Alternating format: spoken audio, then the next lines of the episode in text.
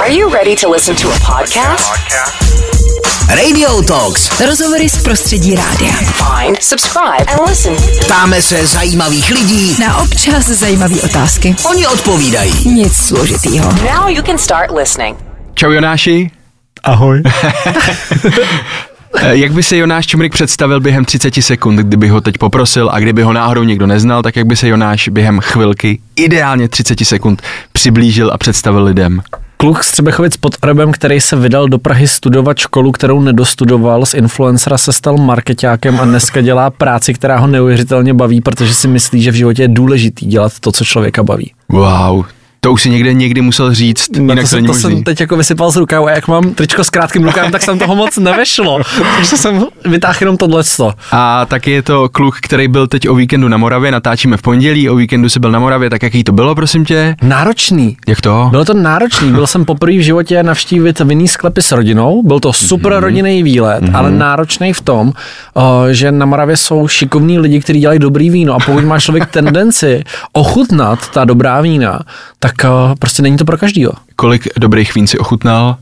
Hodně a těch nejlepších uh, jsem si odnesl jenom pár.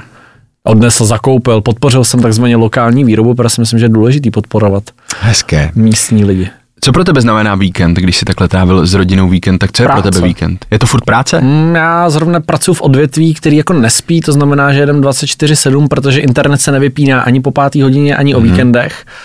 Ale dřív jsem si říkal, že jako já neumím odpočívat. Aha. Takže možná jako víkend by měl být ve znamení odpočinku, ale takhle. Víkend pro mě znamená volnější práce.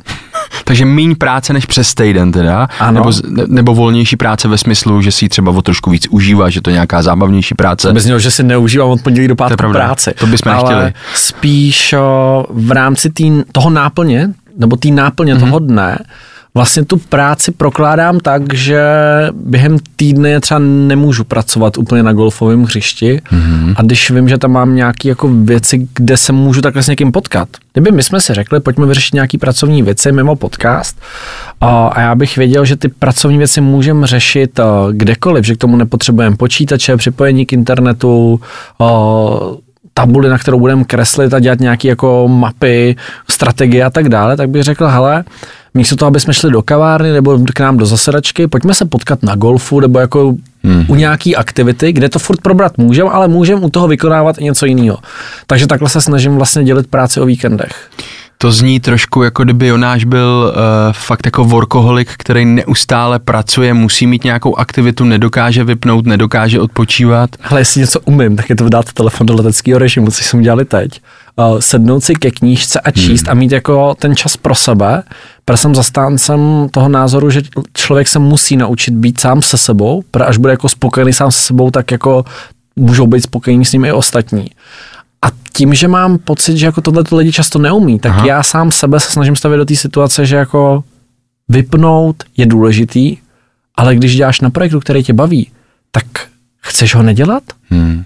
Jasně, jsi v nějaký tý flow, baví tě to, takže vlastně pro tebe to není ani tak práce. Ty jsi říkal, že je dobrý, aby člověk uměl být sám se sebou a zároveň si řekl, že hodně lidí to neumí, což můžu potvrdit. Mám Mhm. mm. pocit, že ve svém okolí vidím hodně lidí, kteří vlastně nedokážou na chvíli ten telefon vypnout do leteckého režimu. Neustále musí mít sluchátka, něco poslouchat, něco konzumovat, neustále být na příjmu, tak když je to tak důležité, aby to lidi uměli, tak jaký je hack? Jaký bys jim poradil hack, aby se to naučili? Co, co by mohl být nějaký krok, aby se naučili být sami se sebou? Já ne, nechci říkat jako žádný EZO věc, jo, ale pře, pře, já přemýšlím totiž, jak jsem se k tomu dostal já, protože já vím, já když jsem eh, v určitém období, já, já nemám moc kamarádů, a tím, že rád jim jako v restauracích, tak jsem vlastně narazil na to, že jsem chtěl jít na jídlo a najednou jsem neměl s kým. Tak jsem si řekl, budu sedět doma nebo prostě půjdu sám. Mm-hmm. A začal jsem chodit sám na jídlo. A dneska to považuji za absolutně automatickou věc, vzít sám sebe na jídlo, nebejt u toho na telefonu, neposlouchat podcast, ale prostě jako jíst, užít si tu chvíli jako sídlem. A právě jsem nedávno na Twitteru jsem našel nějaký vlákno, kde lidi psali, to je hrozně divný. Já jsem si říkal tak, a mám napsat, že chodím i sám do kina, to mě budou mít už úplně za jako divného člověka. A já si myslím, že jako takhle po těch malých kručcích se vlastně jako najít čas sám na sebe a vzít sám sebe někam. Já si pamatuju, jak ještě vlastně na škole, kterou jsem studoval, jsem byl úplně zvyklý, že jdu do kavárny na kafe a dortí. Mm-hmm.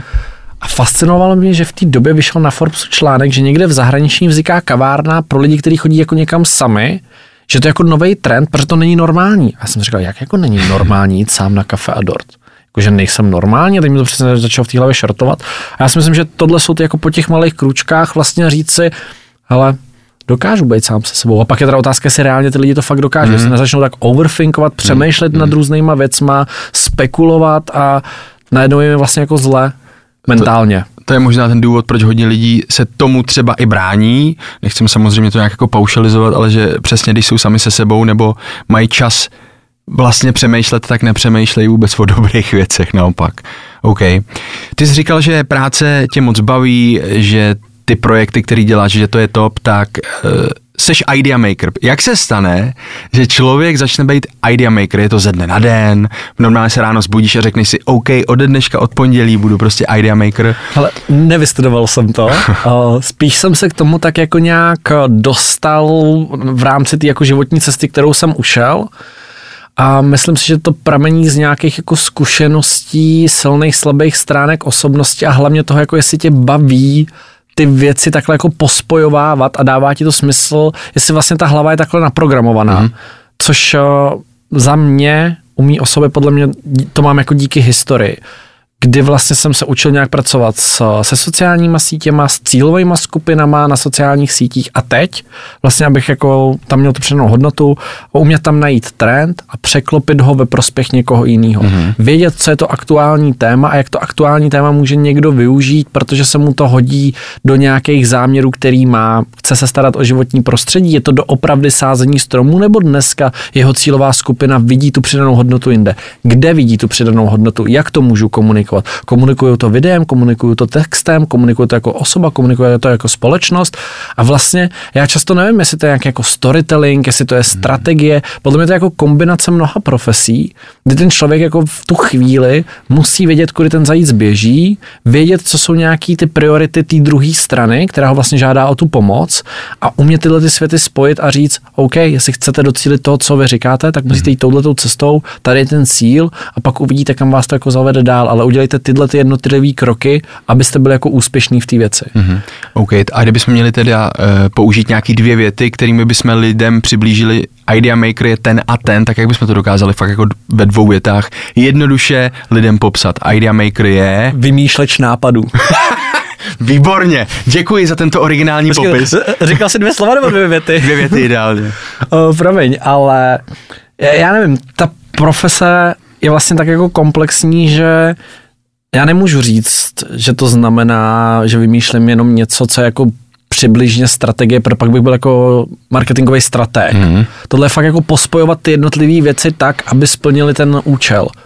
Což omlouvám se asi dvěma větnama, to nepokryju. Skoro, tak byly to spíš souvětí, ale v pohodě, v pohodě.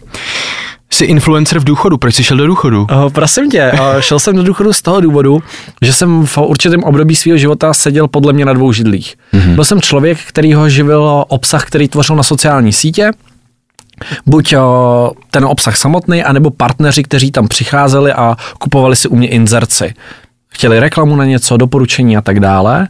A zároveň já jsem vlastně pět let fungoval jako freelancer v rámci toho, co dělám dnes pro velké společnosti a říkal jsem si, když to budu dělat takhle dál, tak vlastně se ničemu nemůžu věnovat naplno, protože půlku dne se věnuju odepisováním e-mailům, potkáváním s lidma mm-hmm. ohledně jako Johnnyho Machety, influencera, který jako uh, říká, ano, rád se s váma spojím, nespojím, spojím se za takových uh, podmínek, chci, ať ta reklama vypadá takhle. A druhou půlku dne budu jako přemýšlet, psát ty strategie, dělat ty prezentace pro ty firmy. Teď to není udržitelný z dlouhodobého hlediska nechci dělat dvě věci na 50%, mm-hmm. chtěl bych být dobrý v jedné věci. Byl jsem deset let tvůrce obsahu na internet a řekl jsem si, že možná čas se posunout někam jinam, vyzkoušet si něco jiného a poznat i nový lidi. Ať nejsem zavřený furt v tom stejném mm. kolečku, protože, nevím, mě to pak vlastně nudí, jsem zjistil. Hmm, OK, takže prostě vybral jsi nějakou prioritu, něco, čemu se chceš fakt jako věnovat naplno a touhle cestou si šel. Nebudu se ptát, jestli lituješ nebo ne, protože mám pocit, že nejseš takovýhle člověk, který by e, se vracel hodně do minulosti. Hele, nebo? as, asi, asi nelituju toho, protože jsem se sám rozhodl, že se chci zdokonalovat a vzdělávat v této oblasti, když jsem se dal na misku váh, ale zároveň mám období, že třeba jednou ročně si pustím svoje album Snílek a zaspomínám na to období, protože to bylo jako určitý období mýho života, kdy jsme s partou kamarádů zažívali spoustu zážitků, já ty zážitky mám hrozně rád, Okay. takže vlastně jako rád si zaspomínám na to, jaký bylo období se zblázním, období hudby, ale z toho jako přátelského prostředí, co všechno jsem s kámošema zažíval. Hmm. Díky tomu. Každopádně ty jsi influencer v důchodu, ale kdyby nás teď poslouchal někdo z mladší generace, kdo má takový ten sen, jakože často si říkají, já chci být influencer, mm-hmm. tak co bys mu poradil, co by eh, mohl dělat, aby byl úspěšný na sociálních sítích? Ale za mě to je vyzkoušet si co nejvíc věcí, abych zjistil, co mě baví. Baví mě fakt hrát počítačové hry, mm-hmm. baví mě testovat nějaký kosmetický produkty a zkoušet na sobě líčení, baví mě točit to procházky v lese nebo rybaření, baví mě skládat kostičky z lega, nevím. Když si člověk najde to, co jako miluje a začne, veme telefon, začne točit ten průběh té věci daný, tak vlastně neexistuje důvod, proč by neměl být úspěšný v tom, co dělá. Ale aby se to zlomilo, tak je potřeba vydržet. A aby on u toho vydržel, tak nevydržíš u něčeho, co tě štve. Hmm. Pokud tě s proměnutím něco sere, tak kdykoliv můžeš, tak od toho utečeš. Ale když to miluješ, tak s tomu budeš věnovat i po práci, i o víkendech. A jak dlouho vydržet? Dva roky, tři roky, čtyři roky? Ale bylo nějaký nepsaný pravidlo, že vydrž dobře dělat to, co děláš rok mm-hmm. a ono se to zlomí. A málo kdo ten rok vydrží. Ale ještě kromě toho, že musíš vydržet, tak tomu musíš věnovat tu péči, tu mm-hmm. píli, víš, mm-hmm. jako sleduješ obo trendy v té oblasti, který se věnuješ, o, komunikuješ s tou komunitou, možná za začátku tvoříš pro pět kamarádů, ale na konci dne to může být, nebo na konci roku, to můžou být sta tisíce lidí. A vlastně ještě pro mě je vždycky hrozně důležitý, když se třeba s někým mladým o tom bavím, říkám, prosím, nehledej v tom peníze. Hmm. Jestli máš ten mindset nastavený tak, že se rozhodl, budu vydělávat na tom, že budu influencer, tak je všechno od začátku špatně. Firmy to prokouknou, lidi to prokouknou a ty neuspěješ v tomhle rybníčku. Jako ten rybník není až tak velký, aby se tam mohlo plácat tolik kosatek. Máš prostě malinká ryba, na kterou se zapomene, hmm. kterou někdo sežere, která se možná utopí, nevím, jestli se ryba může utopit, ale tahle ryba by se utopila. A když v tom ten člověk nemá hledat peníze, což může být pro hodně lidí taková ta první motivace, že budu influencer, abych vydělával velký peníze, tak co v tom má teda hledat? Co v tom ten mladý člověk má hledat, aby si řekl, chci být influencer, protože... Ale nejvíc kliše odpověď je podle mě jako radost z, to, z toho procesu. Okay. Já, když se jako zaspomínám sám nad svojí tvorbou, tak mě bavilo tvořit, mě bavilo psát ty písničky, jít mm. do studia nahrávat, bavilo mě vzít tu kameru a točit ten vlog, co zažíváme s kamarádama. Vlastně mě bavilo mluvit o těch věcech, které jsem zažíval a měl jsem hroznou radost, že to baví sledovat lidi. Já jsem nechápal proč. Jako já nikdy, nebo já si nemyslím, že jsem byl nadprůměrně talentovaný nebo nejlepší v tom, co jsem dělal. Takže jsem nechápal, proč ty lidi sledují právě mě. Mm-hmm. Ale vlastně jako když tě baví ta věc dělat, jako hrozně hezky o tom mluvil Petr Mára, který říkal, my deset let tvořili videa, který skoro nikdo nesledoval. Ale nám to nevadilo, pro nás bavilo si sednout a tvořit. A to je podle mě hrozně důležitý pro ty hmm. lidi. Nehledat zatím ty peníze, ale to fakt mě baví se věnovat ty jedné věci. Pokud ano, tak to dělejte a ten úspěch přijde. Vím, že to je jako kliše, ale fakt přijde. A je to reálný, že třeba v 15 si někdo řekne, že budu mít radost z toho procesu, budu si to užívat? Ne, on ji musí mít. Musí mít. Pokud tě jako baví chodit za barák, kopat do míče, tak vlastně toč tohleto. Hmm. Dokumentuj tu svoji dráhu toho sportovce, jak trénuješ, co jíš, jak to zvládáš se školou a tak dále než aby si řekl, páni, co mě asi tak baví. No, baví mě jíst jídlo, ale asi si nevydělávám tolik, abych mohl cestovat po světě a ochutnávat jídlo, tak spíš si jako vemu, co mě baví v tom dneš, jako denním životě a pak mi je jedno, jestli tě 15 nebo 50, taková zase otřepaná fráze, ale kdybys nemusel řešit vůbec nic, dneska se probudil, co bys dělal? Jo, já bych se asi sednul a četl bych nějakou knížku. Takže kdybych chtěl být influencer, aktivní v dnešní době, tak bych možná tvořil obsah jako týkající se nějaký čtenářský gramotnosti protože neumím cizí jazyky, rád bych si cestoval, ale neto, netočil bych jako content o cestování, nebyl bych jako travel influencer. Okay. A to je podle mě důležité, jako říct se, hele, tohle mě fakt baví, hraní počítačových her, cokoliv, prostě, ať jako neomíláme furt to stejný dokola. Ale když tě to baví, tak tvoř. OK, takže vlastně lidi by se na to mohli podívat i ty mladí z toho pohledu, že teď budu vyprávět nějaký svůj příběh, jak tady tu svoji aktivitu, tu můj passion, to, co mě baví, jako skloubím s tím svým životem, prostě storytelling toho svého života. Hele, připravuju se na maturitu, mám nějaký třeba hack, který mi pomáhá v tom, Mhm. mm-hmm. jak se zdokonalit, tak proč bych o tom nemohl mluvit? Jako každý rok máme tolik maturantů, že možná se najde vlastně publikum, který se řekne, tohle je super. Konečně mi někdo ukazuje, jak se mám připravit na velice důležitou věc v mém životě, s kterým mám teď strach, mám- mentální jako, o, necítím se dobře, protože jako vlastně nevím, co mě čeká, nevím, jestli to zvládnu, proč jsem se neučil celý čtyři roky a nechám to na poslední chvíli. A vlastně dokumentování té běžné činnosti hmm. toho někoho může jiný osobě přijít jako velice zajímavý. Hmm. Hmm. Takže primárně si to chápu správně, pro člověka, aby byl úspěšný tady v tom uh, influencer oboru, tomu říkejte, říkejme, tak ten pilíř je teda autenticita, být real, na nic si nehrát, Určitě. uh, vydržet, takže nějaká konzistence a uh, zaměřit se na to, co mě baví, aby ta konzistence tam prostě byla. To by mohly být nějaký tři pilíře, na čem by to mohlo stát. Přesně tak. OK. Co jsou nějaký lidi, co jsou nějaký lidi, je skvělá věta, výborně, ještě, že se neživím mluvením, že? Jaký jsou nějaký lidi, který ty teď aktivně sleduješ na sociálních sítích a fakt tě jako baví, ať už TikTok nebo Instagram? Oh, Kdo tě teď jako nejvíc baví za poslední dobu, že si říkáš, ty to je originální content, to je super. Ale, no, já to, co miluju na TikToku je, že tam nesleduješ lidi, ale druh obsahu. A Ok. je ti jedno, jestli to točí Aneška, Marie, Jonáš, Pavel, nebo víš, jako vlastně ty nejdeš za osobou, ty jdeš za obsahem. Mm-hmm. A tím pádem je i jedno, koho sleduješ, jako jak si vytvoříš ten feed, protože ten algoritmus tě ho vytvoří.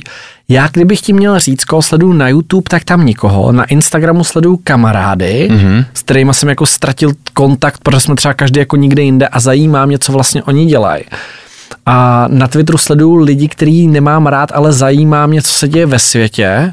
Takže jako tam si jdu pro tu informaci. Takže já nemám jedno jediný jméno, u kterého bych ti řekl, hele, tohle je super tvůrce, nebo tohle je super profil, který mě jako nějak eh, vzdělává. Já mám vlastně jako vytvořený bubliny na těch sociálních sítích, každou sociální síť používám trochu jinak a vlastně od ní očekávám i jiné věci a to jako oni naplňují pro mě, no. Hm. A kdyby si měl teda vybrat, eh, jaký témata zrovna v tom TikTokovém světě sleduješ, co jsou nějaký ty boxy, ze kterých si taháš ty různý, potom dejme tomu osobnosti, ale co jsou ty témata? Ale té, témata za, mě tam je uh, rozhodně jako nějaký vtipný content, sportovní věci. Mám tam hodně e-sport, počítačové mm-hmm. hry, konkrétně jako Fortnite a League of Legends, protože přesně jsem to jako dřív dost hrával, takže mě baví to jako sledovat tyhle ty věci. Mám tam teniskové věci a mám tam hodně, hodně jídla. To mám fakt Ale jako- hodně jídla. ale to je, jako můj feed je vlastně spousta jídla a nejenom z Prahy, a, což je jako fakt skvělé, jak ten algoritmus to umí rozdělit, ale vlastně jak si něco uvařit, mm. kam zajít, jako Hele, vlastně to miluju, protože tam mám to, co chci, scrolluju a furt tam vidím to, co mě zajímá. Kdyby nás teď poslouchal někdo, eh, kdo třeba není úplně nejmladší, tím eh, myslím generaci Z třeba, a přemýšlí o tom, mám si založit TikTok, nemám si založit TikTok, tak proč, proč je důležitý podle tebe, jestli to je důležitý, mít Ale- v dnešní době TikTok? Je jediná správná odpověď a to je založit. a, protože důležitý mít TikTok z toho důvodu, to je složitá otázka, já přemýšlím, jak teď formulovat. Pro mě těch důvodů je vlastně hrozně moc. Proč je tahle sociální síť důležitá? Protože mění to, jak lidi vnímají konzumaci obsahu. Mm-hmm. Je to prostě jiný formát. Je to jiný formát v tom, že jak jsem říkal, ty nesleduješ tvůrce, ty sleduješ obsah, což mm-hmm. prostě jako úplně vybočuje oproti všem marketingovým pravidlům, který teď jako jsou říkaný na různých konferencích. Mít TikTok je super, protože ten algoritmus funguje tak, že ti ukazuje jenom to, co tebe zajímá, což někdo řekne, je to zamykání do bubliny, mm-hmm. ale když máš tenhle ten mindset, tak vlastně ty z ní dokážeš vystoupit, protože si uvědomuješ, pokud budu jenom lajkovat holky v plavkách, tak uvidím jenom holky v plavkách a ta sociální síť má mnohem víc přidaných hodnot, než jsou holky v plavkách nebo lidi tančící na nějakou hudbu. A potom přesně tam najdeš jako, jak kopnout penaltu. A Rád hrozně vzpomínám na své fotbalové léta. Ale je tam toho obsahu tolik, že tam každý najde to, co ho zajímá. A když mám tenhle ten mindset, že vím, že tam najdu to, co mám rád, tak najednou nevidím důvod, proč bych to měl hledat, když teď to je jako nejrychlejší. Je to nejrychlejší možnost, jak se vzdělat, informovat a zabavit, která mezi sociálníma sítěma existuje. Hmm. A necítíš jako u těch trošku třeba starších lidí Takový to, že já se, proč bych měl být na TikToku, když je to ta síť pro mladý. Jaká je teď cílovka aktuálně? Mám pocit, že se to zvedlo, dokážeš to kvantifikovat? Jaká je teď cílovka TikToku? Ale myslím si, že se říká, že v České republice milion a půl uživatelů, z níž přes 60% je starší 18 let. Mhm. Samozřejmě asi oba dva víme, že není tak uh, náročný si změnit rok narození, aby mi bylo 18 let na sociálních sítích. To je pravda. Máme s tím zkušenosti, nebo co? Že tak říkáš, oba to víme. Ne, ale tak jako, že si umíme představit, že přesně někdo, když se chce jako někam dostat, tak jenom trochu slidne tím rokem narození a najednou mu těch 18, je, aby tam mohl být. Zázrak! Přesně, tak, takže vlastně 15 letý lidi se tváří, že jim je Bůh ví kolik. Ale o, proč ten jako, proč, proč by ten člověk měl vnímat, že to je o, sociální síť jenom pro děti? Jako dřív takhle vnímali přece Facebook hmm. a říkali, hele, to jsou ty koťátka, to jsou ty tamhle ty blbinky, to je parta mladých lidí, teď to, teď to je sociální síť, kterou vymyslel nějaký američan pro studenty, proč já bych tam byl, dneska tam jsou všichni hmm. z nějakého důvodu. To stejný YouTube, smáli se YouTube, dneska jako spousta lidí 40 plus chodí na YouTube sledovat různé jako formáty, protože si tam našli ten obsah, který je vlastně baví a nikde jinde ho nemají. A to stejný na tom TikToku. Vy najednou fakt jako můžete zjistit, že pokud vás něco zajímá, nevím, truhlařina nebo nějaký jako manuální práce, že to tam naleznete, pro nikde jinde to není.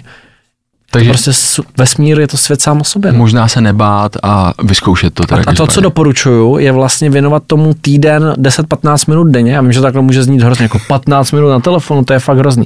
Ale klidně jako s nějakýma pauzama po pěti minutách, když máte jako čas. A ten algoritmus vlastně po tom týdnu fakt rozpozná, co vy máte rádi. A i když začínáte na Richardovi Krajčovi, co prdí do hrnce, tak na konci toho týdne fakt už končíte v tom obsahu, který máte jako rádi a který vás baví sledovat. Ale je to smutný, ale všichni jsme začali na Richardovi Krajčovi, který prdí do hrnce. No. Prostě tyhle začátky tam byly. Bohužel, neuděláš nic. Každopádně mluvíš o tom hezky, edukativně, tak když už jsme u té edukace, Jonáš je taky učitel. Ano. Kde a proč Ale- co? Spousta otázek a tak málo odpovědí. O, u- Učím na Karlově univerzitě, mm-hmm. na FSV vedu obor, o, nebo obor, mám předmět, který se jmenuje Influencer Marketing a trendy v komunikaci. Mm-hmm. Je to dobrovolně volitelný předmět, to znamená, že doopravdy katedra nenutí lidi, aby vystudovali tenhle ten předmět, aby se dostali jako k A bakalářství. i přesto tam ty dva lidi byli, vi? to je hustý prostě. Jako je pravda, že mamka ne vždycky může dorazit, takže ne vždycky oba dva jsou na té přednášce, ale... Ale o, stalo se to vlastně úplnou náhodou, kdy mi jednoho dne zazvonil telefon mm-hmm. a paní, která vede tu katedru, říká, chcem otevřít tenhle ten předmět, dostala jsem z více stran na tebe doporučení, nechceš učit? Jsem řekl, Prosím. přednáším, to, to je omyl. o, tak jsem řekl, jako přednáším pro firmy, dělám workshopy, nebude až takový rozdíl, když učím boomery, jako když budu učit jako mládež.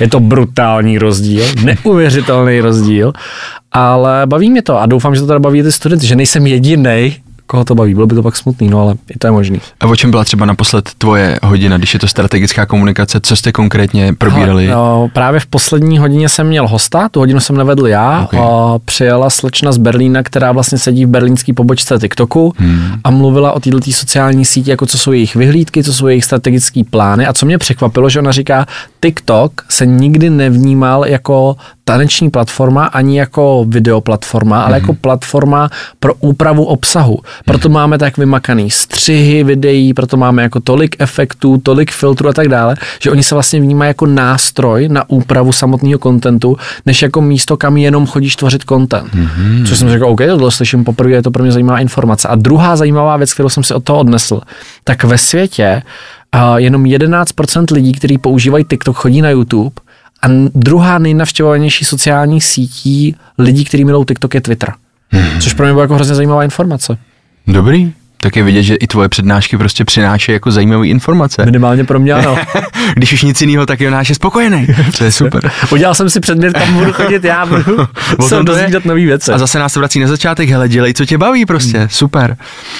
Ty jsi začal natáčet podcast relativně, nechci se tě dotknout, ale relativně pozdě, když vememe, kolik podcastů se na nás valí, tak proč? Já Teď, jsem če- nedávno. čekal, vlastně nebo takhle. Bylo tady období, kdy se každý influencer, který najednou neměl co komunikovat, rozhodl, že si udělá podcast. Mm. A já jsem si říkal, na téhle vlně se já nechci výst. Počkám, než jako oni odpadnou, a jakože spousta z nich odpadlo, počkám, než se trochu ten prostor vyčistí, ať nejsem jenom další influencer, i když v důchodu, který se rozhodl, že se bude jako povídat s lidma. Pro furt mám to, že uh, v Čechách jako je nepochopená forma podcastu, protože vlastně i to, co děláme my, je vlastně klasický rozhovor. Mm-hmm tak je stavěný jako 90% Jo, jo, podcastů. Málo kdy to je povídání o party kamarádů, jako nějaký gunpoint, jako je středověk, jako jsou patálie, sarkastický kafe a tak dále. A to si myslím, že je vlastně jako hrozně důležité. A já jsem vlastně šel spíš formou rozhovoru, než nějakého mm-hmm. jako podcastového, nebo tak, jak vnímám podcasty já. A nevím, měl jsem nějak pocit, že jsem si říkal, mám pár kamarádů, mám problém se s nima potkat kvůli mýmu a jejich času, tak co kdyby jsme to využili, že když už se potkáme a o něčem se budeme bavit, že to zdokumentujeme, protože to třeba někomu přijde zajímavý, o čem hmm. se já bavím s kamarádama.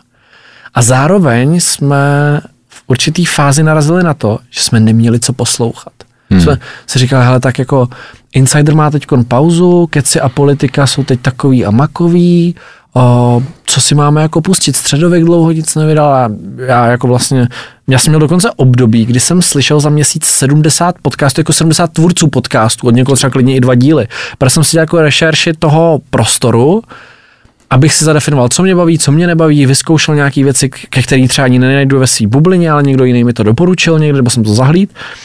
A došel jsem právě do té fáze, že najednou, že jsem si zadefinoval, co mě baví poslouchat a najednou ty díly jako z nějakého důvodu přestali vydávat. Pro lidi hmm. se dali pauzičku, dovolně tam, jak jsem si říkal, tak eh, třeba lidi mají taky pocit, že tady chybí nějaký podcast, což je to nejhorší, co si můžeš říct, protože pak s tím jdeš do toho, že musíš udělat podcast, který lidi budou poslouchat a který ti budou říkat, tohle mi chybělo. To je a přesně ono, to, teď tam to zapadlo. Přesně, hele. já jsem úplně přemýšlel, co mi na tom světě chybí a je to Jonášův podcast, což se nestalo, asi se to dlouho nestane. Ale byl to jako jeden z těch impulsů, impulzů, kdy jsme si právě jako s kolegyní kamarádkou řekli, hele, zkusíme udělat podcast a třeba někdo kromě nás dvou si ho poslechne. Zatím to ty lidi poslouchají. Jaký jsou čísla, jestli to chceš prezentovat? Ale jsou tam desetitisíce poslechů na kanálu, který jsme založili speciálně a jen proto na ten podcast. Já jsem to okay. nechtěl dávat na svůj YouTube Johnny Machet, uh-huh. že jsem si říkal, jako fakt to oddělím jako úplně jiný produkt. Podcast se jmenuje Mezi dvěma světy, tak to prostě všechno tak pojmenuju. Založím tomu jako ten nový kanál, tam to budu dávat.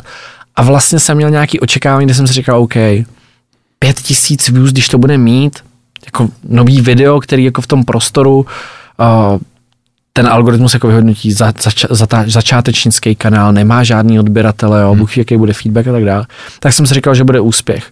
Uh, dneska to jsou jako 10 tisíce views a podcast s Petrem Márovým myslím na 20 tisících teďkon, takže já jsem hrozně spokojený, ale hlavně, hlavně, co je pro mě jako nejdůležitější, mě jako baví to, že jsem, já se cítím jak na začátku své kariéry. Já tam mám nějakých 700 odběratelů já, já chci všem poděkovat, jestli vás 700 to vidí. Pro mě to je hrozně hezký číslo.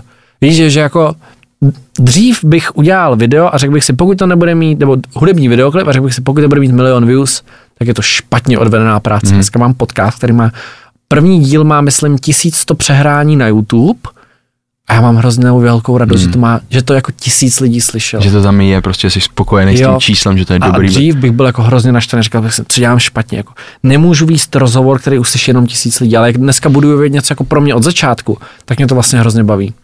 Hezký. Ty jsi zmínil podcast s Petrem Márou. E, vlastně budu parafrázovat něco, co tam zaznělo. Ano, co to tak bude? Co to tak asi bude, že? Hmm. Celý život je o zklamání a všichni mají problémy, jen je nevidíme na Instagramu. Tak co bylo tvoje největší zklamání za poslední dobu, jestli nějaký bylo? Moje největší zklamání? Ty brdy, ty jsem Není. otázkou. Já nevím, co mě zklamalo. Jakože pokud něco zklamalo, tak to bylo fakt úplně jako bizarní odpověď a lidi určitě čekají nějaký moudro, ale že mi třeba jako o hodinu díl pojelo, přijelo studený jídlo a já měl hlad, tak jsem byl jako zklamaný, že si říkám, fakt platím za tohle, to, no nedá Takhle, se nic dělat. kámo, tohle tě fakt může zklamat, to ti může zkazit celý den mimochodem, jako, co si budeme povědět. Jako je pravda, že když jsem hladový, tak jsem nevrlej a je to se mnou složitý, takže nikomu nepřeju, aby se mnou něco řešil, když zrovna jsem hladový, je to jako blbý, pardon, ale já, já nevím, co mě naposledy tak jako zklamalo. Občas mě zklamou lidi. Tady někdo začal vysávat, nebo co se tady děje? Slyšíte to? to je skvělý, to prostě, se prostě uklízí. to se prostě uklízí. Jsme tady v budově tak pozdě, že tady už se prostě uklízí, hele, pecka. A máš takovýhle mindset, že mm, když dostaneš od života kopanec, možná to budou i větší věci, než třeba, že nám přijelo studený jídlo, jo, trošku si z toho děláme Aha. zvlášť v dnešní době, ale tak máš takovýhle mindset, jako že to bereš tak, že te, teď jsem fakt jako naštvaný, teď dva dny nevylezu, nebo to bereš jako součást cesty, nebo jak pracuješ tady s tím, víš, když dostaneš, Hrozný rozdíl pro mě je vlastně v tu danou chvíli a potom s odstupem nějakého času, ale to znamená klidně hodina, nebo jako den, víš, ne, nemusí to být po roce, jak se k té situaci vrátím. Ale častokrát se mi stane, že když se jako něco takového stane, tak si říkám, tyjo, fakt jsem udělal všechno tak nejlíp, jak jsem mohl, mm-hmm. přesto se to stalo nebo ne a snažím se jako analyzovat ten, tu cestu, jestli jsem někde neudělal nějaký průšvih. Samozřejmě, když tě zklame člověk, tak tam jako neovlivníš nějakého chování, rozhodnutí, přístup k věci a jestli řekneš, ty tohle jsem od tebe fakt nečekal, tak tam nemáš co analyzovat. Prostě tě zklame osoba a řekneš si, OK, lidi jsou lidi, asi si na to člověk musí zvyknout. Když za tu věc můžu já, tak se vlastně snažím zamyslet, jestli tomu nešlo předejít, jestli se tomu můžu předejít i příště a vlastně hledám to ponaučení v té věci. A pak jsou případy, kdy jsem fakt naštvaný na sebe. Hmm. Víš, že si říkám, ty jak to mohl přehlídnout, nebo jak jsi mohl tohle, to je úplně jasný, teď je úplně jasný, že to takhle dopadne, ty to víš a stejně jako hmm. to zapomeneš. ale zároveň si vlastně můžeš říct, hele, příště to teda udělám líp, udělám tohle, abych eliminoval ty chyby, takže jako se s tím Hele. naučíš žít a poučíš se z toho, že Ano, jo. podle mě není blbý v životě dělat chyby, ale blbý je je opakovat. Víš, jakože já vlastně jsem v pohodě s tím, že něco podělám, Mhm, mm-hmm. ale nejsem s tím v pohodě, kdy vím, že to jako podělávám po druhý, po třetí a vlastně si neřeknu, Ježíš Maria, teď tohle nedělej, tohle vede k tomuhle a to není dobrý.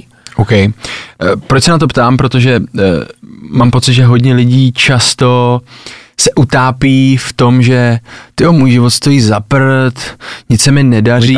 A že jo, všichni mám stejně. No ale pak reálně, když se jich zeptáš a vidíš ten jejich den a mluvíte o tom, tak zjistíš, kámo, ale ty se máš vlastně jako dobře, že jo? A já, A- já měl dokonce období, že když se mě lidi ptali, jak se máš, tak já říkal skvěle, ale nevím, jestli to můžu říct nahlas. Mm. Protože vlastně všude jsem slyšel, no tohle je blbý, tohle je špatný. A, a já jsem měl přesně ten mindset, jsem si říkal, teď se vlastně nemám tak zle. Možná se nemám tak, jak bych se chtěl mít, ale už jsem se v životě měl výrazně hůř. Mm. A to, jak se mám dneska, vlastně není úplně tak hrozný, abych se z toho jako složil. Hmm. Jsou lidi, co se mají prostě daleko hůř než já. Hmm. A tohle je tak jako důležitý si v ten okamžik uvědomit, že jako když se ti teď něco nepovede, tak jako není to konec světa. A když se na to podíváš trochu jako odstupem, tak zjistíš, že vlastně jako zase teď, kdyby jsme tohle dali do kontextu ně- nějaký vážný situace, tak říkám absolutní blbost. Hmm. Jo, prostě když se stane něco fakt jako ohromně špatného, tak žádný odstup ti nepomůže hmm. v tu chvíli. A máš blbý den, máš blbý období, jako když ti doktor oznámí nějakou fakt jako nevylečitelnou nemoc, tak ti žádný odstup nepomůže. Prostě, ale je to život, no. Jo, jo. Mě jde o to, že teď fakt poslední dobou kolem sebe mám pocit, vnímám a e, potkávám lidi, kteří si hodně stěžují na ten život, ale když to začneš rozkrývat, a samozřejmě ano, každý si nesem nějaký e, trápení, každý občas máme den, který stojí za hovno a tak, ale když to začneš rozkrývat, tak si řekneš, hele, jako kámo, není to zase tak hrozný, víš, a bojuju s tím, jak to těm lidem mám jako vysvětlit, že Jasně, chápu, prožíváš blbý období, ale buď vděčný, protože můžeš přijít domů, máš tam prostě střechu nad hlavou. Máš kam přijít? Máš kam přijít, můžeš si pustit vodu, máš tam prostě tekoucí pitnou vodu, což jako taky pro hodně lidí není samozřejmost, ale oni se na mě koukají pak, že jsem jako úplný magor, když je, tak to je přece jasný. No není. A nedokážu jim vysvětlit, že není, víš, Ta tak skvělá knížka je Faktomluva, která mm-hmm. přesně jako o tomhle tomu mluví. A teď to, co řeknu, možná půjdu sám proti sobě, ale řečnická otázka. Nemůžou za to právě sociální sítě?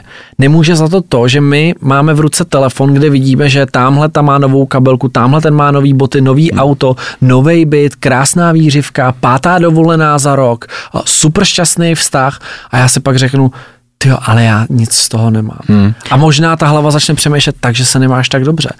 Oni jí jenom v restauracích a ty ne, takže ty se nemáš tak dobře. Hmm. A přitom se mám skvěle. Víš, že si vlastně jako ty sociální sítě nás neuvrhávají do toho mindsetu, že všichni se mají dobře, jenom já ne, hmm. což fakt není pravda. Hmm. Jako, změňte bublinu, nasledujte si úplně jiný lidi a ten mindset bude sakra, jak se můžu mít takhle dobře, když ty lidi se mají takhle špatně. Teď to je vlastně až jako nespravedlivý život, že já můžu přesně to, co ty říkáš, jako napustit si vanu a válet se jak Chandler Bing ve vaně, prostě plný pěny. Za 30 minut mi přijede kurýr s jídlem, do toho rohlík mi veze potraviny, Jo, abych měl na zítra snídaní. Či vlastně je to taková, kdyby, teď řeknu, že žijem v blahobytu a kdybys tohleto vzal a vystřihl a dal na nějaký sociální sítě jenom tuhle větu, tak jako mě lidi vlastně ukamenují, protože řeknou, to není pravda. 800 tisíc lidí v České republice jako má na sobě exekuci. Hmm. Ty fakt jako nežijou v blahobytu. Hmm, hmm. Každopádně, kdybychom mohli pomoct nějak lidem tady to vnímání v té hlavě jako ukotvit, upevnit, protože přesně a možná zase, jako nechci to paušalizovat, ale tak jako hodně mladých lidí přesně podívá se na sociální sítě a řekne si, ty kráso, ten má úžasný život, proč já ho nemám? A neumějí filtrovat ty věci, přesně ten Instagram je vyumělkovaný, je to trošku možná póza, já ti ukazuju to, co ti chci ukázat logicky a ukazuju ti ty krásné věci, tak jak, jak můžeme pomoct lidem eh, vnímat tady to, že je to trošku fake, není to ten reálný život, tak se tím netrap. Ale já si myslím, že je hrozně důležitý nebejt zamčený ve svým bublině a dokázat si připustit, že ten svět není jenom takový, jak ho vnímám a mě třeba k tomu pomáhají fakt hrozně knížky. Fakt to mluva, Slepý skvrny Daniel Prokop, hmm. Česká jízda, uh, jako vlastně knížky, které mapujou uh, tu společnost, ukazují vlastně, jaký je ten stav té společnosti, ti dají takový ten aha moment, kde ty si řekneš, no jo, a tohle mě vůbec nedochází, hmm. protože já chodím uh, do Esky, kde pribiňáček s loupákem stojí 180 korun a přijde mi to normální. Hmm. Jako nedávno na dnes vyšlo, že chleba bude stát 60 korun a kamarád řekl, páni, on je ve slevě.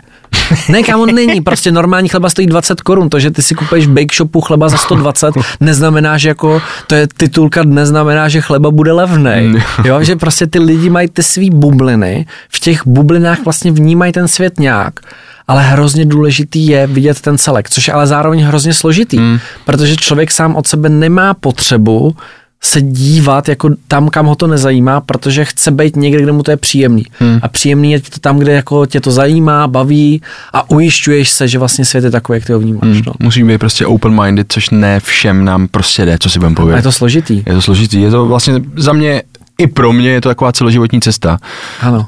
Víď. Jo, jako určitě nemít ty klapky na očích, ale umět víc diskuzi s, se všema lidma. Hmm jako fakt se snažit to pochopit, proč tak vnímají svět, nebo proč řeší takhle tu situaci. Proč nezvolili něco jiného. Je to jejich neznalost, je to jejich neochota, je to nepřizpůsobivost, lenost, nebo naopak, že nemají nějakou možnost, která kdyby existovala, tak to využijou. A jako není to v tom jednoduchý, ale podle mě hrozně důležitý mít takovýhle přístup k tomu životu, protože pak i člověk zažije jako vlastně zajímavé, hezké věci, o, má za sebou krásný konverzace, na který rád vzpomíná a vlastně se celý život tak jako vzdělává a učí, protože když furt všichni ti omílají furt to stejný dokola, tak se jako člověk nikam neposune. True. True, true, true. Jelikož natáčíme ve Fine Studiu, tak se musím zeptat, co je fajn na dnešní době? Vím, že to samozřejmě... Možnosti. Možnosti. Rovnou sorry ti do toho skočím. Skákej. Myslím si, že dnešní doba je fajn v tom, že existují možnosti, které dřív nebyly. Rovnou to dám třeba jako sám na sebe vstáhnu. Mm-hmm. Já jsem kluk z města, kde nás žilo 7 tisíc a furt ještě jako, že máme prostě 7 tisíc obyvatel, jsem řekl blbě. Kdyby jsme vymírali, prostě Třebechovice nevymírají, to je prosperující město.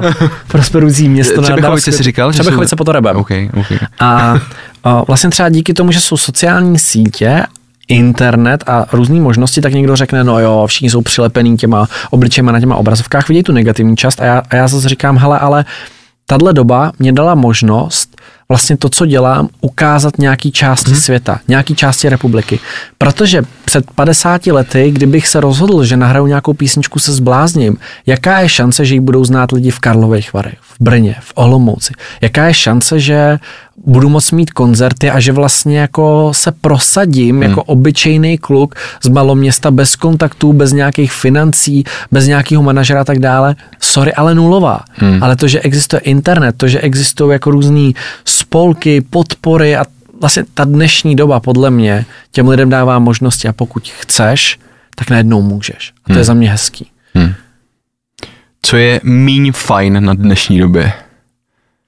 O, to stejný, protože každá mince má dvě strany a ta odvrácená věc tohodle je, že já vnímám, že poslední dobou se ta společnost jako od sebe hrozně vzdaluje. Hmm. Můžou za to sociální sítě, může za to vlastně uzavírání se do těch bublin, dělení na ty komunity, které vlastně se utvrzují v tom názoru A to vede k neochotě vlastně konverzovat o těch věcech. Najednou není předmětem dne ta diskuze, ale ten názor. A já si myslím tohle, ty si myslíš tohle, tak to seš hlupák, hloupej. Věříš dezinformaci, nálepkování, takové ty věci, což prostě jako ty sociální sítě Podporujou podporujou, Hmm. umožňujou a je to podle mě ta jako odvrácená špatná strana to míň fajn na dnešním světě a proto je důležité, aby ty lidi se jako tohleto uvědomovali a nezakopávali se víc a víc jako k tomu svýmu názoru, ale občas jako vykoukli z té nory, rozlídli se kolem sebe a... Hej, to je zajímavý, tamhle v dálce je to docela dobrý, tam bych No. se mohl podívat. A vlastně možná bych se s těma lidma o tom taky mohl bavit, jako nevím, co je vodní polo, ale hmm. mohl bych se ho vyzkoušet a pochopit, proč to milujou. A mm, myslíš, že to lidi jako umějí ještě v dnešní době se reálně o těch věcech bavit s tou druhou stranou? Myslím si, že umějí, ale nevím, jestli chtějí. Jestli vlastně na konci dne Hmm. nejseš tak moc pohodlný, že ti je dobře, když někdo na tom Facebooku ti lajkuje tvůj názor, než aby se tam něco napsal a někdo jiný ti napsal, ale to není pravda. Nebo a četl Hmm. si tenhle ten článek, četl si tuhle tu studii, to, co sdílíš, možná není tak, jak to vypadá. Zamyslel jsi nad tím? Teď jako chceš večer na tom gauči tohle to řešit, nechceš tam napsat, že o, tohle je fialový hrneček a číst, jo, to je nejhezčí fialová, kterou jsem kdy viděl. Jo, jo, jo, to je pravda, bla, bla, bla, bla, bla. Vlastně ta pohodlnost těch lidí Hmm. podle mě jim brání v tom, že když jdeš diskutovat, tak musíš přemýšlet, musíš argumentovat, musíš být nějak vzdělaný, abys vlastně dokázal obhájit tu věc. Ne, že mi kamarád pošle e-mail a tak má pravdu. Budu si zjistit, proč mi to posílá. Je ta informace hmm. ověřená, najdu si víc zdrojů. To je tolik práce, že ty lidi nechtějí už. Dá se to možná na jednu stranu pochopit, ale přesně jako, hele, to není asi ta správná cesta.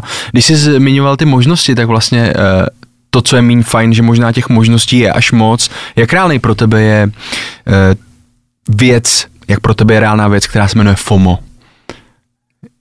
To mám. To máš? Mám, A když to má, potřebujeme teď vysvětlit lidem, tak jak bychom jim to vysvětlili? O, v překladu nebo je to zkrátka fear of missing out, Jasně. což znamená, že mám strach z toho, že mi někde něco utíká, že se něco děje, já nevím, co to je a vlastně, že přijdu do kolektivu a budu za hlupáka, že nevím, o čem se baví, nebo nebudu mít na to názor, prostě ho nestihnu jako na to udělat. Že vlastně se stane něco tak velkého a já budu out, že vůbec nebudu vědět, že se to stalo. Mívám to, a pro mě je jako hrozně důležitý ten life balance, který nemám, tak jako nemám, neumím pracovat se svým časem, tak vlastně si říct ještě, chci víc a víc zjišťovat, co se v tom internetovém prostředí nebo ve světě kolem nás děje, nebo už bych si měl odpočinout. Hmm. Pro nás se děje furt něco. Hmm. To je přesně to, jak se zeptal, co pro tebe znamená víkend. Hele, pro mě práce, protože naopak lidi, co přes týden pracují, o víkendu jsou online, začínají řešit ty věci hmm. a já chci vědět, o čem se baví, jaký na to mají názor, jaká je nálada ve společnosti, protože já potom s tím pracuju. Takže vlastně jako já mám i teď FOMO trochu, že Máš vypnutý telefon. mám vypnutý telefon, ale zároveň mě historie, nebo jako ten čas mě naučil, že málo kdy se stane něco tak velkého, aby až za hodinu ten telefon otevřu, jsem to nedokázal v tu chvíli jako se adaptovat, hmm. vyřešit, přizpůsobit, najít řešení. Možná za to může i ta hlava, která vlastně furt jako neustále běží a já ji bohužel nenechám odpočinout, což není dobře a uvědomuju si to. Ale vlastně i proto, já jsem celý víkend, jak jsme mluvil o Moravě, měl vlastně jako vyplay telefon. Jsem si říkal, teď jsem s rodinou, teď tady máme prostě jako rodinný výlet, jdem si to užít jako svůj čas pro sebe a jestli se někde něco stane, mám skvělý kolegy, kteří to vyřešili za mě. Když bude fakt hořet, vidí, že mi mají volat, ale vlastně hmm. svět se bez mě nepřestane hmm. točit. A to je taky podle mě hrozně důležitý bod, aby si ty lidi uvědomili, že jako já, když přestanu dělat svoji práci, tak nevím, bude to někoho mrzet. Vždycky se najde druhý Jonáš. Jo, je, vlastně je to hrozně smutný, člověk, když o tom takhle přemýšlí, tak možná jako z toho může mít i lehkou depresi, ale přesně jsem viděl ten obrázek, ty jako obrovský země koule a tam ta malinká piditečka úplně, tak to jsou kámo ty tvoje problémy, který teď jako řešíš. A to, jak si připadáš důležitý, je to o té perspektivě. Na druhou stranu ty jsi eh, pojmenoval, že eh, někteří z nás, a ty jsi říkal, že ty s tím taky bojuješ, s tím FOMO, máme problém, že někam přijdem a nebudeme vědět, co se děje, že jsme out. Teď jsem nedávno viděl uh, video Garyho V, mm-hmm. který byl fakt na obrovské konferenci. Neuvěřitelný, jako desítky Aha. tisíc lidí tam byli. A oni se na něco zeptali a on před tím davem řekl, na to nemám názor, mm, o tom jsem nic nečet, nevím. A oni, OK. A, ale umět říct nevím je v dnešní době hrozně důležitý, protože my fakt nemusíme mít na Jo. všechno názor. Nemůžeme ani znát všechny věci, které se kolem nás dějí. Prostě jako nejde to. Na, kolem nás jsou takový kvanta informací a obsahu, že to fakt nemůžeme nasledovat. Nejde držet jako ten přehled neustále. A proto je hrozně důležitý v určitých chvíli říct, vysává se na chodbu. Ne, dělám si srandu. Říct, nevím. Nevím, nemám na to názor, netuším, že se to stalo, musím si o tom víc zjistit a vlastně i já dneska mám ten mindset, že když někam jdu a něco o něčem se baví, tak vlastně si říkám, no tak co, tak se zeptám. Budou se mi smát, hele, je mi to vlastně jedno, protože mě by to zajímalo, o čem se baví a he- hele, a co se teda vlastně stalo? Hmm. Ty ale to chce neuvěřitelný sebevědomí, to, aby člověk si byl sám sebou jistý, víš, abys fakt tam přišel a řekl, hele, nevím. To... Protože se to nenosí. Hmm. Protože všichni vlastně mají za to, že no jasně, že vím a myslím si o tom tohle hmm. a ty to nevíš, Ježíš Maria, co děláš se svým životem, teď to je přece úplně jasný.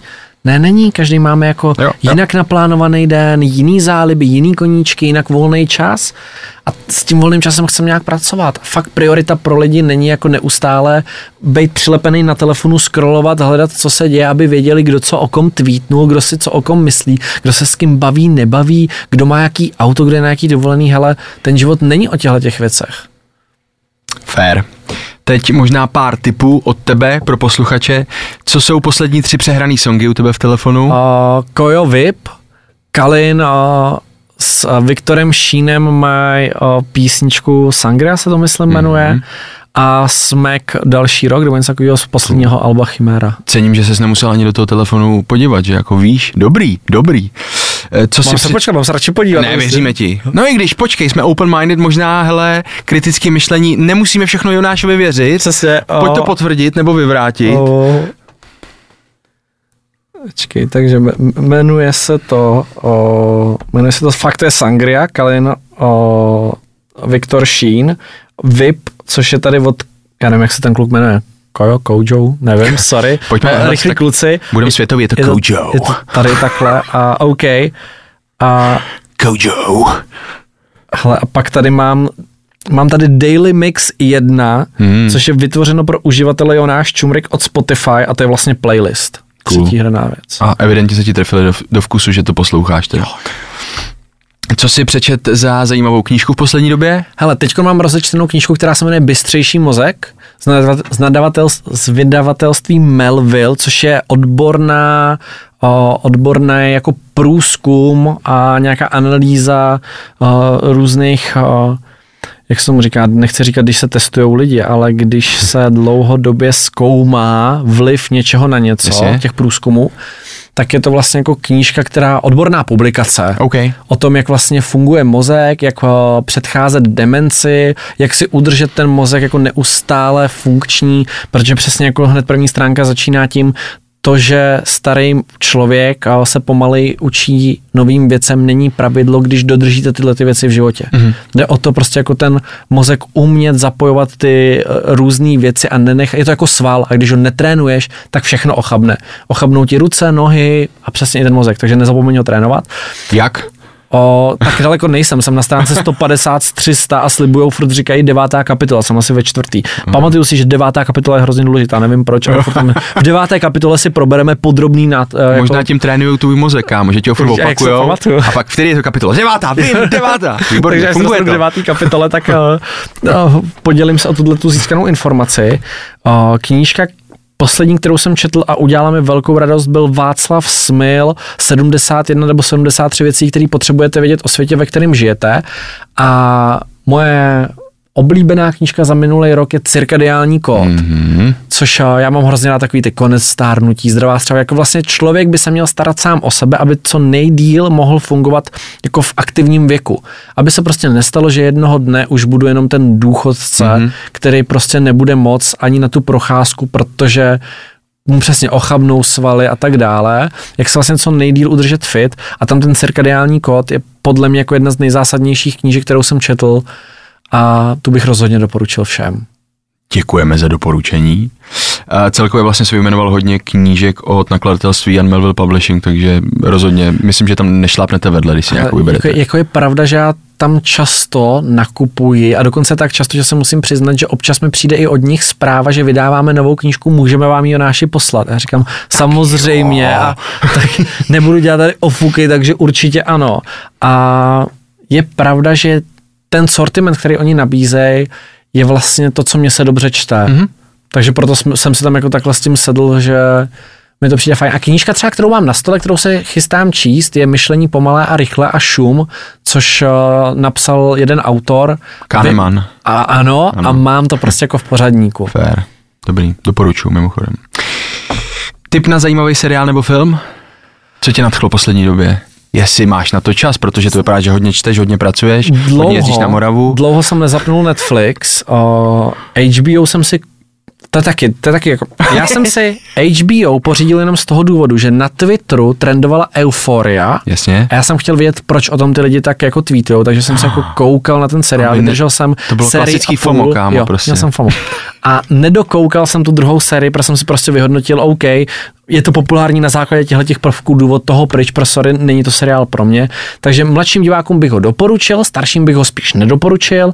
Co mě naposledy zaujalo je série F1 Mm-hmm. O, nevím, jak se to jmenuje, je to něco Survivor to Drive, nevím něco, sorry, ale je to o Formuli 1, to, to se mi moc líbilo, líbilo se mi totiž to, jak to je zpracovaný, ale hlavně to, jak Netflix pomocí tohodle popularizoval opět Formule 1 jako v širší společnosti. Mm-hmm. Líbí se mi ten vliv vlastně jako Netflixu, jak umí tohleto přehoupnout do té společnosti. Takže to zase jako nechci říkat z nějakých pracovně vědeckých uh, důvodů, ale vlastně jsem chtěl vědět, jak mají třeba udělaný střih, jak tam pracují s tím napětím, s tou pozorností, jak podávají ty informace, aby tě něco, co prostě podle mě úplně není záživný, dokázalo bavit. Umějí to skvěle, ta emoce tam je jako daná. Uh, seriál, který mi doporučila kamarádka, já nevím, jestli se to jmenuje je to o vlaku, který já nevím, jestli je ledoborec nebo něco takového. Mm-hmm. Ledová archa možná, je to, to na Netflixu. Jo. Jde o to, že jako o, globální oteplování bylo na takový úrovni, že lidi vyvinuli něco, čímž chtěli ochladit planetu, ale ona zamrzla a zamrzla tak, že jediná věc, co funguje, je vlastně vlak, který jezdí kolem planety, má nějakých 1300 vagónů, je to jediná populace, která přežila je uprostřed toho, jako v tom vlaku, v těch vagónech a tam se dějou hrozně zajímavé situace. Takže to mě hodně bavilo. A teď jsem dostal doporučení na Apple TV, který si člověk nemusí platit, protože ten seriál je zadarmo právě o, jako lákadlo, proč by si to měl koupit. Mm-hmm. Je to z fotbalového prostředí a ona říká, i kdyby člověka nebavil uh, fotbal, tak tady to je vlastně kombinace britsko-amerického humoru, protože uh, Britové najmou trenéra fotbalu, což je jako trenér amerického fotbalu, on jde trénovat klasický fotbal, vůbec nic o tom neví, je to vlastně jako komedie a vůbec to není o fotbalu, je to jako o tom přístupu těch lidí. Ted Lasso se to jmenuje. Jo, jo, jo. Neviděl jsem to, chystám se na to a mám to jako doporučení, že to si mám prej pustit, až budu chtít jako vypnout. A teďko, přiznám teď to, se k něčemu. Teď to přichází, teď bacha, to přichází. přiznání Jonáše. Pořídil jsem si Vojo. Národní házená. Podle mě absolutní skvost. Jo, to je to, Suchánek je to s tím Langmerem, co tam hrajou. A je to fakt to je absolutně geniální, možná mě lidi za to odsoudějí, ale Národní házená se povedla. Skvělý seriál, dokoukal jsem to. Miluju to. Nevím, jestli to můžu přiznat takhle veřejně, jo, ale, jasně. ale moje doporučení, hledal jsem hrozně dlouho seriál, u kterého bych vypl, nebyl by nějak náročný jasně. a byl to super odpočinek. Národní házená to splnila 11 z 10. Cool. Kolik má jeden díl, jak je, jak je dlouhý? 40 minut, venku je 8 dílů, dokoukal jsem to vlastně jako za víkend, smál jsem se u toho, odpočíval jsem u toho, říkal si, hele, fakt, fakt super. Kdybych měl doporučit jednu věc, tak jsem rád, že můžu doporučit jako český seriál. Hezký. A ještě něco, na co se já chystám a co mě osobně zajímá, je film Vyšehrad. Neviděl jsem ho stále, ale třeba v mý bublině to lidi jako dost často komentují. Tam mám přesně to FOMO, že si říkám, proč jsem tam furt ještě nebyl. Hmm. Víš, že byl mediálním partnerem toho filmu? Ale nějaký skvělý rádio, ale nevím, nevybavím se. Ale slyšel jsem taky spoustu chvál. Takový, to. jak se to, jak se to jmenuje, jak, no, nechme to být. No. A bylo to fajn, ten Vyšehrad? Bylo to prý fajn, bylo to hodně fajn, bylo to hodně Dobrý. fajn. Co by Jonáš vzkázal svýmu mladšímu já, kdyby ho potkal? Byl by nějaký vzkaz? Kdyby Jo, se te- určitě, kamaráde, jednou přijdeš o vlasy, ale tím ten svět nekončí, rozhodně ne tvůj. A, a když vydáš se s blázním, tak nečekej tak dlouho, než vydáš, stačí mi to nejlepší. A co by Jonáš vzkázal uh, ostatním mladým lidem, teď, který nás poslouchají? Pokud máte pocit, že ve vašem životě nejde všechno podle vašich představ, je to absolutně v pořádku, tak jako je v pořádku, pokud nevíte, co jednou v životě chcete dělat. Nebojte se zkoušet různé profese, zkoušet různé věci, ať zjistíte, v čem jste komfortní, co vás baví a hlavně, až najdete něco, co vás baví, tak se tomu věnujte, protože super ráno vstávat s tím, že víte, že ten den budete trávit něčím, co máte rádi.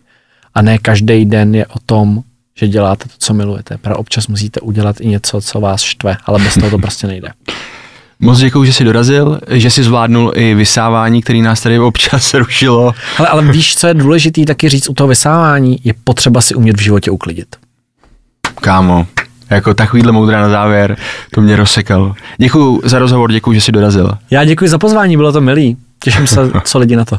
Já taky. Měj se hezky, čau. Díky, ahoj. Are you ready to listen to a podcast? Nezapomeň dát odběr a hlavně Poslouchej Fine Radio. Find, subscribe, and listen poslouchej online na webu Fine Radio CZ.